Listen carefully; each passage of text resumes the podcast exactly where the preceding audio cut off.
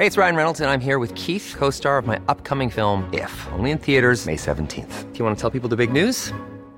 All right, I'll do it. Sign up now and you'll get unlimited for $15 a month and 6 months of Paramount Plus Essential Plan on us. MintMobile.com/switch. Upfront payment of $45 equivalent to $15 per month. Unlimited over 40 gigabytes per month. Face lower speeds. Videos at 480p. Active Mint customers by 5/31/24 get 6 months of Paramount Plus Essential Plan. Auto renews after 6 months. Offer ends May 31st, 2024. Separate Paramount Plus registration required. Terms and conditions apply if rated PG.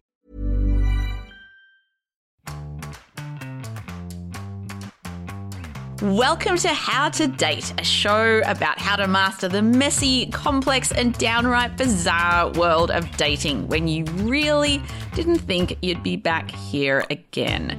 I'm your host, Dr. Amanda Imber. I'm a psychologist, I'm 1 year out of my marriage, I'm a mum, and I'm immersed in the world of online dating. Hi, I'm also your host, Monique Robin. I'm a mum of 4 kids. And a yoga teacher trying to find men who like me rather than my limber joints.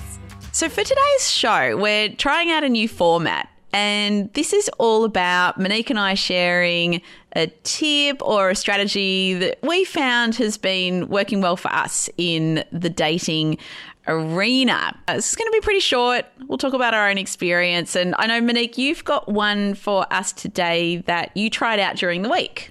Yeah, that's right. Well, you know how I am finding men who are dating again, i.e. been married or been in a long-term relationship, coming out the other end, are quite laissez-faire, quite apathetic towards the dating process. You know, I keep referring back to dating fatigue and that sort of thing.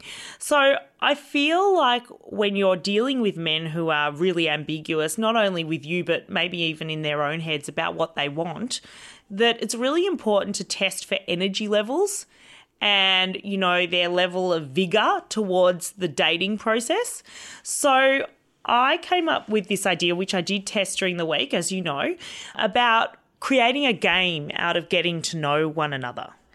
Creating a Q&A kind of thing?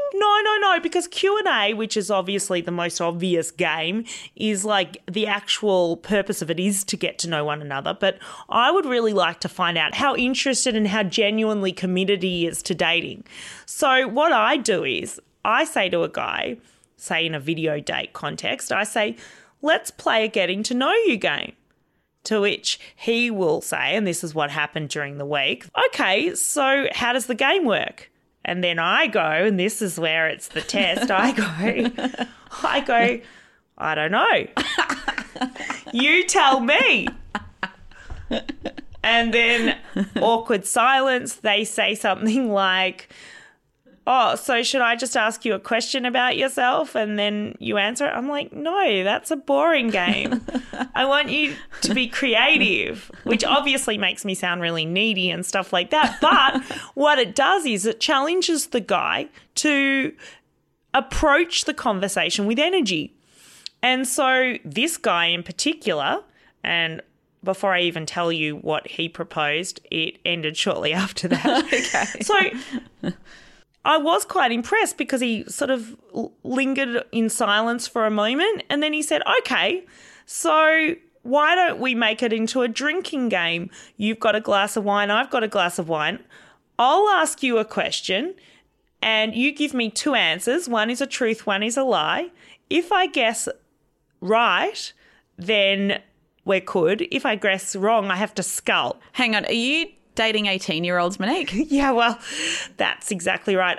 Whilst I like a nice wine, drinking games are a thing of the past for me, rightly or wrongly. So, yeah, I did say, oh, no, really, really not up for a drinking game, but I liked your idea. That was fun. Yeah, anyway. It's kind of like 5 points for creativity, but then minus 5 for juvenility. Is that a word? Yeah. Juvenileness.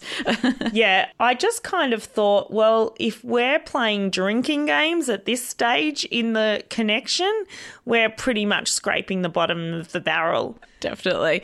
But I really like that as a strategy to try, putting the onus on them. And I feel like for me that does not come naturally because, you know, I like to drive situations and so much of my work involves creativity. So I like the idea of putting it back on the person that you're dating to go, yeah. I think for you it's and for people like you, it's actually really good, Amantha, because you tend to lead. That's what you are. You're a natural leader.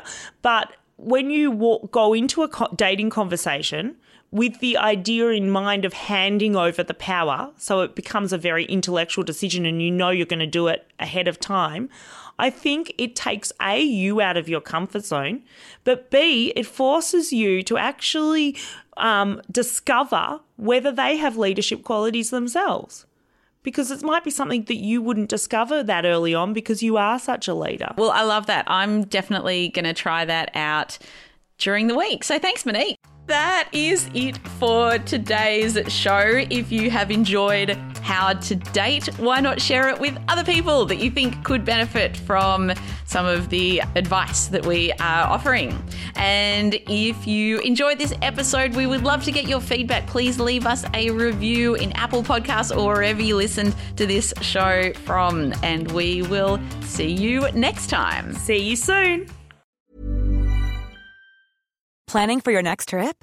Elevate your travel style with Quince. Quince has all the jet-setting essentials you'll want for your next getaway, like European linen, premium luggage options, buttery soft Italian leather bags, and so much more. And is all priced at 50 to 80% less than similar brands. Plus, Quince only works with factories that use safe and ethical manufacturing practices. Pack your bags with high-quality essentials you'll be wearing for vacations to come with Quince. Go to quince.com/pack for free shipping and 365-day returns.